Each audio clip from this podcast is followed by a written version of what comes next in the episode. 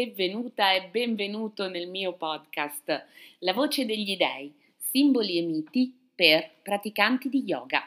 Io sono Simona Mocci e sono un'insegnante di yoga che ha fatto del mito e del simbolo la propria pratica personale.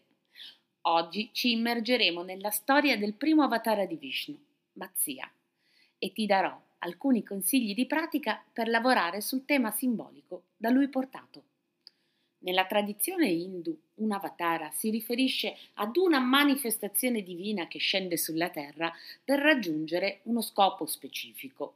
Gli avatara più noti sono appunto le incarnazioni del dio Vishnu, che sono discese sulla terra per sconfiggere il male e ripristinare l'ordine cosmico. Matsya, che in sanscrito significa pesce, è il primo avatara di Vishnu ed è una figura fondamentale nella mitologia indiana. La storia di Matsya è narrata nell'antico testo sacro hindu chiamato Matsya Purana. Ti racconto ora il suo mito attraverso le bellissime parole usate da Anita Nair nel libro La mia magica India, favole e miti di Donzelli Editure. C'era una volta un uomo buono e retto di nome Manu Eppure Manu non era totalmente felice perché era attorniato da moglie e figli, eh, da persone disoneste e non propriamente buone. Eh, tutti ridevano dei suoi modi irreprensibili e lo prendevano in giro dandogli dello sciocco.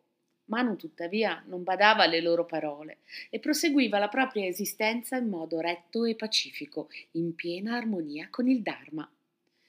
Ogni tanto però si sentiva solo e allora pregava, implorava gli dèi ai quali si rivolgeva ogni giorno. Quando mi porterete via da queste sofferenze? Non vi sarà mai fine. E ogni mattina, appena prima di sedersi a colazione, Manu prendeva un vasetto d'acqua dal pozzo per lavarsi le mani. Un giorno, mentre si versava l'acqua sulle mani, udì una voce sottile che gridava Aiuto, aiuto! Sorpreso, Manu si guardò prima intorno e poi dentro al pozzo, ma non riuscì a vedere nessuno. Fu così che rivolse lo sguardo al vasetto e vide che dentro c'era un piccolo pesce. Quando vide che Manu lo stava guardando, il pesce aprì la bocca e gli parlò con voce umana: Preservami ed io preserverò te. Manu sorrise e rispose: Non preoccuparti, non ti farò del male come potresti tu, un piccolo pesce, aiutare me? Sei così piccolo che una ranocchia potrebbe inghiottirti in un solo boccone. Il pesce nuotò in tondo e disse: Non posso rivelarti il futuro, ma preservami ed io preserverò te. Manu lasciò dunque il pesce nel vasetto e lo ripose in un posto sicuro. Un giorno, ogni giorno, lui nutriva il suo piccolo pesce e, egli gli parlava della vita e dell'importanza di essere una brava persona. Il pesce cresceva rapidamente e ben presto Manu lo dovette spostare in una vasca molto più grande, ma le dimensioni del pesce continuavano ad aumentare e quindi lo trasferì in un lago lì vicino. Quello però continuava a crescere, al punto che Manu si rivolse a lui per chiedere aiuto. Presto sarai più grande del lago. Dove posso metterti? Portami nell'oceano e vienimi a trovare tutti i giorni. Verrà presto il tempo in cui potrò adempiere allo scopo per cui sono stato mandato qui, gli rispose il pesce. E così Manu fece ciò che gli era stato chiesto. L'oceano si trovava a poco distante da casa sua e dopo averlo trasferito Manu andava a trovarlo tutte le sere, portando con sé un sacco di riso soffiato. Quando spargeva il riso sulle onde, il pesce gli compariva davanti. Una sera il pesce lo stava aspettando e quando vide Manu entrare in acqua disse Manu, è giunto il tempo che prepari la tua fuga. Voglio che tu costruisca una barca e che ci carichi a bordo il seme di ogni essere vivente. Anche tu devi vivere lì sopra, non rimanere a casa una volta che la nave sarà pronta. Gli ordini di quel pesce crearono in Manu una grande confusione, ma si fidava molto di lui, perché aveva compreso che si trattava di una creatura fuori dall'ordinario. Così si recò nella foresta e si mise a tagliare degli alberi robusti. Mentre piallava rami e costruiva la nave, era costretto a sopportare lo scherno dei suoi familiari e di tutti i vicini. Gli davano dello sciocco perché costruiva una barca così lontano dal mare. Ma Manu non diede loro retta e continuò a lavorare. Ben presto la nave fu pronta e lui andò a viverci sopra. Manu continuava a vivere sulla imbarcazione, come gli aveva detto il pesce, e tutte le sere andava ad incontrare il suo amico pesce, che nel frattempo era diventato grande quanto una collina. È per stanotte, gli disse il pesce. Ci sarà un temporale fortissimo, un'inondazione ucciderà tutte le creature viventi. Stai sulla tua nave ed io verrò a prenderti. Manu corse a casa ad avvisare la propria famiglia e tutti gli abitanti del villaggio, ma nessuno lo stette ad ascoltare. Quella notte ci fu veramente una bufera, un temporale così forte come mai si era visto. La pioggia scendeva a fiumi, i lampi illuminavano il cielo, le acque dell'oceano presero a salire sempre di più. Presto il mondo intero venne sommerso. Nessun uomo, nessuna donna, nessun bambino sopravvissero, tranne Mano, al sicuro sopra la sua nave che galleggiava sulle acque che continuavano a salire. Il pesce giunse proprio quando la tempesta infuriava al massimo. Manu! esclamò, lega una fune della nave al mio corno.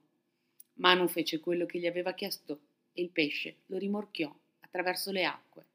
Navigarono sopra le cime dell'Himalaya, oltre le vette più alte del mondo. Il viaggio durò giorni, anni, e Manu cominciò a sentirsi solo.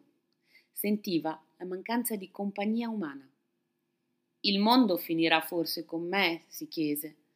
Sarò l'ultimo uomo sulla terra? Vi prego, dei, aiutatemi. Vorrei avere una compagna, dei bambini da amare e proteggere e poter lasciare loro l'eredità della vita. A venne quindi concessa una moglie e quando le acque si furono ritirate, tornò a vivere con lei sulla terra. I loro figli furono gli antenati dell'umanità. E per quanto riguarda il pesce, Mazia, altri non era che Vishnu, il preservatore della vita. La storia di Mazia ha molti significati simbolici. Mazia rappresenta la protezione ed il salvataggio della vita durante i periodi di crisi. Inoltre, il pesce è un simbolo dell'acqua, che è considerata fonte di purificazione e di rigenerazione nella tradizione induista e in molte altre. Ed è su questo secondo tema simbolico che mi soffermo oggi. Come avrai capito se segui da tempo il mio podcast, io amo molto la meditazione come strumento di pratica. La meditazione può essere utilizzata come strumento per la purificazione, sia a livello mentale sia spirituale. La purificazione può avere diversi significati, ma nel contesto della meditazione si riferisce spesso alla pulizia della mente da pensieri negativi o comunque eh, perturbanti, da emozioni tossiche, da condizionamenti limitanti. Eccoti quindi alcuni suggerimenti su come utilizzare la meditazione in questo ambito. Prima di tutto, lavora sulla consapevolezza del tuo respiro. La respirazione è un elemento chiave nella meditazione. Concentrarsi sulla respirazione ed osservarla in modo consapevole può aiutare a liberare la mente da pensieri che distraggono e a calmare le emozioni. Puoi praticare la respirazione consapevole concentrandoti sul movimento del respiro attraverso l'osservazione dell'aria che entra e che esce dal tuo corpo. Il secondo suggerimento è il lavoro sulle visualizzazioni. Durante la meditazione puoi utilizzare visualizzazioni per purificare la tua mente. Immagina per esempio una luce luminosa o un flusso di energia che entra nel tuo corpo mentre inspiri, portando con sé purificazione e liberazione dalle tensioni e dalle negatività. Immagina poi, mentre espiri, tutte queste energie tossiche mentre lasciano il tuo corpo. Il terzo suggerimento che ti do è il lavoro con i mantra. Puoi scegliere un mantra, una parola, una frase significativa per te, non deve essere per forza in sanscrito, da ripetere durante la tua meditazione. Questo mantra può essere utilizzato come un'ancora per mantenere la tua mente concentrata ed allontanare i pensieri indesiderati. Puoi scegliere un mantra che rappresenta l'intenzione di purificazione o di liberazione da ciò che ti opprime. Il quarto suggerimento è quindi la ricerca dell'equilibrio. La purificazione può essere vista come un ritorno a uno stato di equilibrio interiore. Durante la meditazione, cerca di portare la tua attenzione alla ricerca dell'equilibrio tra corpo, mente e spirito. Puoi farlo dedicando del tempo per nutrire il tuo corpo con una dieta sana un esercizio fisico regolare e prendendoti cura della tua salute, sia mentale sia emotiva. E quindi il mio ultimo consiglio. Lavora sulle pratiche di consapevolezza. La meditazione di consapevolezza ti aiuta ad osservare i tuoi pensieri, le tue emozioni, le sensazioni senza giudizio. Attraverso questa pratica puoi imparare a riconoscere i modelli di pensiero negativi e limitanti e abbandonarli. Bene, io ho terminato i miei consigli di oggi. Ricorda, però, che la meditazione richiede pratica, costanza e pazienza. Può essere utile iniziare con sessioni brevi e gradualmente aumentarne la durata. Esplora diversi approcci di meditazione e trova quello che funziona meglio per te. Io per oggi ti saluto e se questo podcast ti è piaciuto ricorda che puoi nutrirlo gratuitamente semplicemente facendo clic sulla campanella delle notifiche per rimanere aggiornata o aggiornato eh, su ogni nuova uscita e dandomi una valutazione con le stellette. Alla prossima settimana. Om Shanti.